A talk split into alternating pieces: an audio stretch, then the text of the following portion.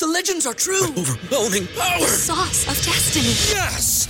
The most legendary sauce has arrived as McDonald's transforms into the anime world of WickDonald's. The greatest flavors unite in all new savory chili McDonald's sauce to make your 10-piece Wick Nuggets, fries, and Sprite ultra powerful. Unlock manga comics with every meal and sit down for a new anime short every week only at WickDonald's. Ba-da-ba-ba-ba, go! At participating McDonald's for a limited time while supplies last. Back to one on one with DP. Presented by Beatrice Bakery on 937 The Ticket and theticketfm.com.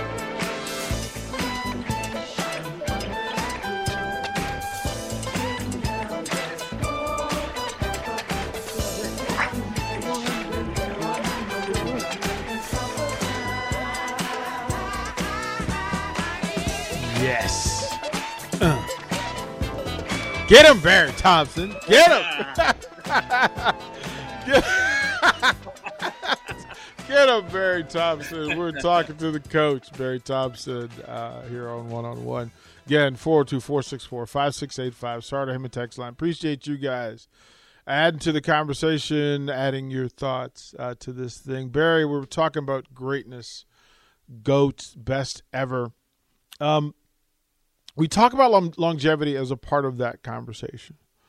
And here's the part that we miss when we talk about longevity longevity really has to speak to standard. It, it you have to have constant and consistent success to have that sort of longevity that puts you in that conversation. What is the key to that longevity? Well, I, I, you know, early on was we're growing up, you, you, we all had athletes that we really admired, and they would retire, and you go, oh, you know, you're a fan, and you say, oh, they could really, they could play another year. Why don't they play another year? And as you get older, I remember one time somebody told me, great athletes, uh, what they get tired of is the level of preparation that they have committed themselves to. They just get tired of the preparation part of it. And for them, it's unacceptable to go into a contest without that preparation. So when they finally tire of that, that's when they retire, even though they could play a year or two or more. Um, so that's the commitment. When the the thing I'm talking about, Brady has kind of exposed, right? That people famously know that he's he's uh, d- diligent about how he sleeps and how he eats and when he rises and what programs he's on and what he's doing and why he's doing it. That is a 24 7 thing that he has committed himself to. And the athletes that the champions over a period of time they just at one point they'll just tire of that kind of cycle and say, I just don't want to do that anymore. And then that's when they retire.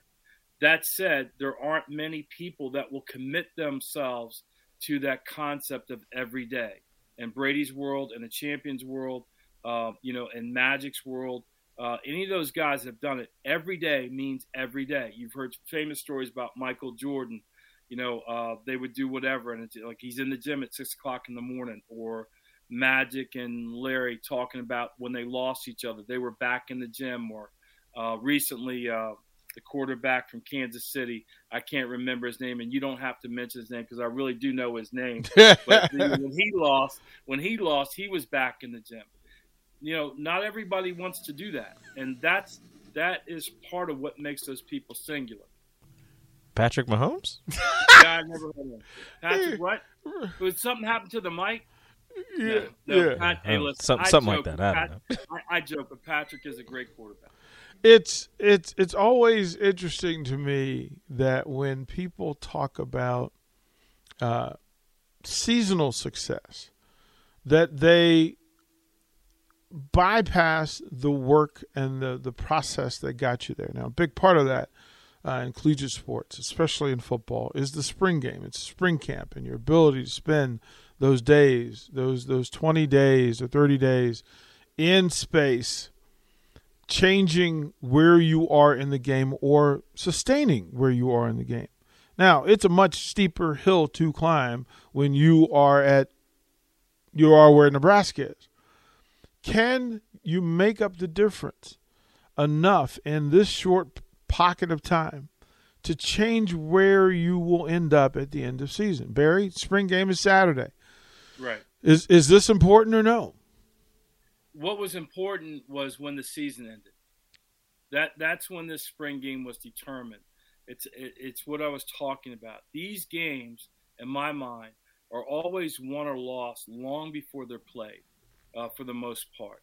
It, it starts some. It, there's a little cliche that championships are won when nobody's looking and you know, there's no crowd around. There's some pithy kind of meme out there about that, but it's entirely true. There, you know, I was just talking to a set of quarterbacks last two days. We've had uh, bad weather. The first day it was kind of raining, and uh, I purposely moved. I was watching the weather forecast, and I kind of moved the the the workout so I knew it was it would be raining, but I knew it would be stop raining over the course of the workout. And I did that for a reason because I wanted to see who would commit themselves to coming out. And then also I wanted to make the point that when it stopped raining, I said to them, I said, "Look, this is a crappy day to come out." And they go, "Yeah." And I said, "A lot of people would have looked at the rain and decided not to work out that day." I said, "But look at us now. It's not that bad, is it?" They go, "No." And I said, showing up this thing of every day is really important, and it, it just really is, DP. It, it's it's it, it just I'm around these guys, and so anyway, if Nebraska's going to change their spring game, it was changed with an attitude, a point of emphasis, and a plan back in December. I I love that so much, but and here's the thing that's happened right? The Nebraska said, okay, here's what we're going to do. We're not going to go red versus white. We're just going to go offense versus defense. Mm-hmm. And there will be people in the vacuum who say, that's fine. It's not that important. It's just a glorified scrimmage. And there are people that will say, well, no, there needs to be some competition. There needs to be. Now, it's always offense versus defense. Now, there's right. no, I don't know what you put on the scoreboard. Right. Right? I mean, what do you put on? Offense, defense, like defense right, get gets the same amount of points. How do you do that? How does that impact? Because we've been a part of those spring games where the programs needed the sp- spring game to to launch themselves into the off season work. Like we needed right. to do that. We needed to reset the standard. We needed to reset the GPS. How does that work if you're just going to go offense versus defense? Well, I, I think you know just from the outside the fact that they're kind of changing it up, it, it, it hints that maybe they have a plan. It hints that, and, and we're going to do this according to our plan and what we want to see and what this team needs. And we're not going to kowtow to, to, you know, a traditional format if that doesn't work. So I kind of like the fact that they're doing that. It's evidently it's different. And I, like I said, it hints of this thing for me starts in December. You sit down, you do an assessment. What do we need? What do we need to get better at? New staff together. Okay, what are the things that we're going to emphasize? And as you know, with teams, you you've got to really hone in on one or two things that, in my opinion, that you you want to be this team's identity. It's going to be the cornerstone of everything. And so through everything, you're hammering home over and over and over again those things. And then additionally, you got to get the player buy-in to what you're doing. Those are those are big things to be accomplished through, you know, mat drills and morning lifts and running and you know off day throwing and all that stuff. That's a big thing. So if part of that plan is to build, I don't know why they want to do it, but if that's part of the plan that's coming up on the spring game, then I'm all for it how do you go through spring games? You've been a part of offenses that were run based. You had you were part of offenses yeah. that were that were, let's yeah. let's sling it a little bit. Yeah. Right. And in these scrimmages, right, or in these exhibition mm-hmm. games, it's really hard to focus on the run game if you are not fully committed to the physicality that's required to do it. Right. How, can you showcase, highlight, feature focus your run game if you are not full contact 100% of the time you do it? Well, for the spring game, no. I mean, you won't be able to do it. There's some technical things you to see if guys get their blocks and pick up their line calls and things like that. But inform me, DP. It seems like it's been going around football. Last year, people were talking about the spring and the fall season being compressed and how that would affect the fall season from checking in with my guys, it seems like it's affecting the spring season, mm-hmm. and that a lot of people are, are having trouble in line positions. you know, either the whole line or certain positions on the line, or whether it's offensive or defensive line. Is that going on in uh, Nebraska as well? Well, they're going to have to make that decision, right? Barry, they're going to have to. This is this is one of the things that I've circled at the top of the list of things to pay attention to Saturday, is how do they address how what is the the the the, the mindset within the run game? Are you are you going to are you going to go power? You're going to go stretch. You're going to go flex. You're going to go thunder and lightning. You're going to go right. uh, uh, grind it. You know, no matter what it is, whether it's flex or or, or power, yeah. that we're we're going to be consistent and we're going to stay to it to pile up numbers to allow our bigs time to get it get an advantage. Right? Let, right. Do you test the conditioning of the offensive line? Right? Do you want to know yeah. if your guys can handle a 12 straight run offensive series? Because right, right, yeah. so. This is this, this, is what I'm looking at Saturday, bro. I'm trying to figure out well, who are you? I, yeah, I, I think well, what I would hope to see, and just I got my red on today, is you know watching them for. I'd like to see more of a vertical attack to whatever approach they take to the running game. Uh, that you are moving people out of the way, uh, not just you know you need great angles to block in there, but at some point you need to have the ability to move people. Uh, so to me, those things are more important than whether it's they run for uh, you know 200 yards or whatever in the spring game. If you just see enough of that getting off the ball and being able to move people, I would any and you're you're going to employ a vertical verticality to your run game. I think that would be enough to see, and it may not look spectacular, but from a line coach's perspective, I would see that. And I think also from pass perspective, um, man, just want to see uh, pickups and, and the quarterback not running for his life. yeah. Oof. Oof.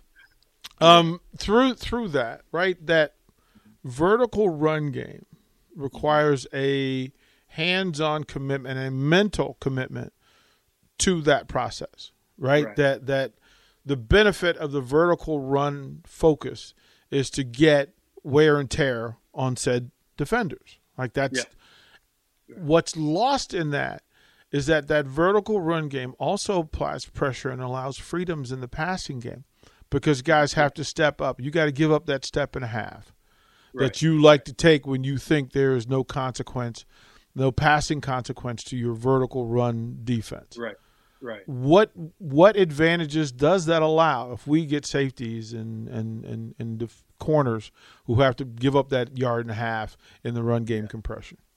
Well, your corners are going to get more exposed, and if you have if you have a vertical run game, the natural reaction, and they, they do it a lot in college anyway, is to kind of some form of cover three, right? You either have cover three or you go cover one, but you want to get some defensive alignment, no matter how you cheat it, to get eight people down there. If you're pushing somebody vertically, they're going to have to add more people in there, and then that that the you know fronts and coverages go together. So if you're crowding more people in there, you're a little and you have less to defend it typically means unless you have shut down corners that they have to give a, a bigger cushion because they'll give up what's in front of them. They just don't want to give up the big play while they're taking the risk of exposing the back areas that, that are undefended uh, according to how they line up. So you're going to get a softer alignment by the corners. Uh, that that brings it back to uh, this idea that um, you know that line when you do throw really has to be able to pick up um, but it does make some throws a lot easier if you get that vertical game going. The other thing about it, DP, talking about, you, see now, it, is a physical style of play, and it has its wear and tear on both the offensive lineman and the defensive lineman.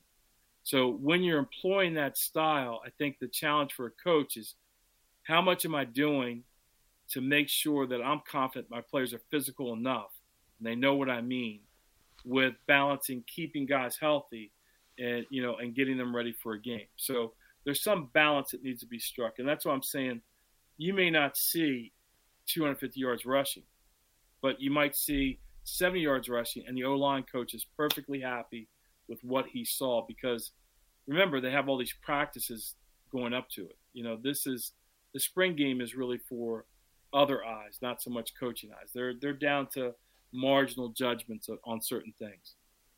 It's it's going to be an interesting week. Uh, which leads to next week being interesting as well because there'll be some bounce back for what happens on Yeah. Saturday at Memorial Stadium. Barry, what are we eating? Oh man, we uh, a little dish called uh, suyuk. I think I pronounce it's Korean. S U Y U K. Um, it's uh, about a pound of brisket. Okay. Uh, you simply put it in some water, about five cups of water with. Uh, there's a daikon radish that I'm able to get. You don't have to have that. Uh, four cloves of garlic, maybe about a tablespoon of peppercorns, um, half an onion, and some bay leaves. And you let that, you bring that to a hard boil. And then once it gets to a hard boil, you bring it down to a very, very low simmer for about 50 minutes. Uh, after that, you let it sit in that covered for like you would rice. Let it sit covered for about 20. And then, uh, yeah, here we go. And then uh, uh, you you want to put it on paper towels like you would fried food for a while and press it for a little bit. It's going to make the meat easier to cut. Uh, you cut into thin slices. You can fan it out over the plate. Uh, some fresh vegetables, uh, little spring onions, uh, little skinny enoki mushrooms. But the key to this dish, because the meat is not seasoned at all, is the dipping sauce, which is uh, soy sauce, uh, vinegar. Uh, you know the Chinese mustard packets that kind of Yep. make your nose set on fire. Yep. Uh, that in there, a little bit of sugar, and then uh, some broth from the the beef that you cook. That and throw in some onions and little spring onions, and you just mix that all around. And it sounds like a very intense flavoring, but because the beef is completely unflavored, uh, that unflavored into intense flavor balances. It's great, great meal. Um, we got about a pound of it, and it was just Cindy and I. Uh, so in that vein, it would probably be something that would go with a lot of other dishes. But if you're going to make it for two, uh, you can do it. You can also do it with pork. It's called suyuk, S U Y U K. Uh, it's an easy recipe. Um, maybe you don't have some of the things, but you don't need all of them.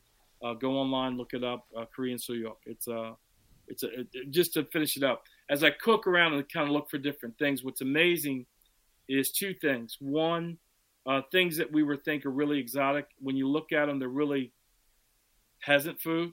You know, like working man food that Mhm. somebody had to make something out of.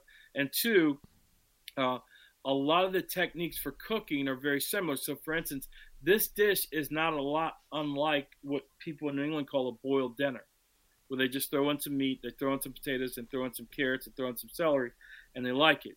This is tastier because of the dipping sauce, for my taste. But there are people you know, that throw meat in water and boil it. So even though it has a fancy name, soyok, it's Korean. It's really not unlike you know some cooking things that we do here in the states. Is this a long dip in the, in that sauce, or is this a quick dip? No, well, you start to fall in love with the dip. I'm That's what. Well, that's why I was thinking with the, the way you def- described it. I'm going, oh yeah, like I'm just gonna pour it all over the beef and be done with it. let, let me just make a suggestion. Well, we I served it on two plates, and I just you know functionality because you're dipping.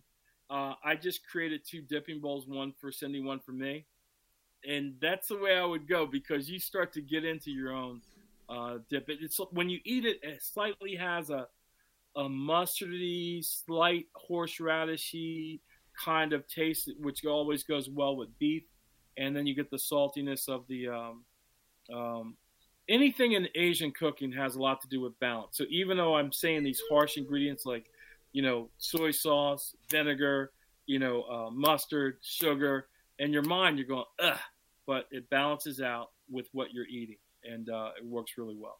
We saved it. I trust. Cindy didn't want to throw it out. I, I trust you on that one. Uh, I'm, I'm looking at the picture, going, okay, Rico, let's go, let's go. Barry, love you, brothers. Good seeing you this weekend. We'll talk to you next week. Love you in the gear, man. Looks good. Oh, got Edwin in town. Yeah, man. Go give, give him a smack, a smack on the back. Um, I'll text you later. We'll see if we can do tomorrow. I'm I'm only pondering Saturday first. So we'll see how that goes. If we don't get them this week, we'll get them next All right. week. That's Barry Thompson, Fairfax Football Academy. Good stuff. Uh, and shout out to Edwin Thompson, who is leading the Georgetown uh, baseball team. It's they're on a roll. They had a player had four home runs in a game, in the same game. they hit nine as a team. All right, whatever. Yeah, Show yeah, off. yeah. Right. it's just extra. All right, we'll close out one on one. Up next. Watch live on Facebook, YouTube, or Twitch. You're listening to One on One with DP on 93.7 The Ticket and theticketfm.com. BetMGM has an unreal deal for sports fans in Virginia. Turn $5 into $150 instantly when you place your first wager at BetMGM. Simply download the BetMGM app and sign up using code Champion150. Then, place a $5 wager on any sport. You'll receive $150 in bonus bets, regardless of your wager's outcome. And if you think the fun stops there, the King of Sportsbooks has plenty of surprises in store. Check out daily promotions, same game parlays, live bets, and so much more. Download the app in Virginia today and get $150 in bonus bets instantly from your first wager. Only at BetMGM. BetMGM and GameSense remind you to play responsibly. See BetMGM.com for terms. 21 plus only, Virginia only. New customer offer. Subject to eligibility requirements. Rewards are non withdrawable bonus bets that expire in seven days. Please gamble responsibly. Gambling problem? Call 1 800 Gambler. Promotional offer not available in Washington, D.C.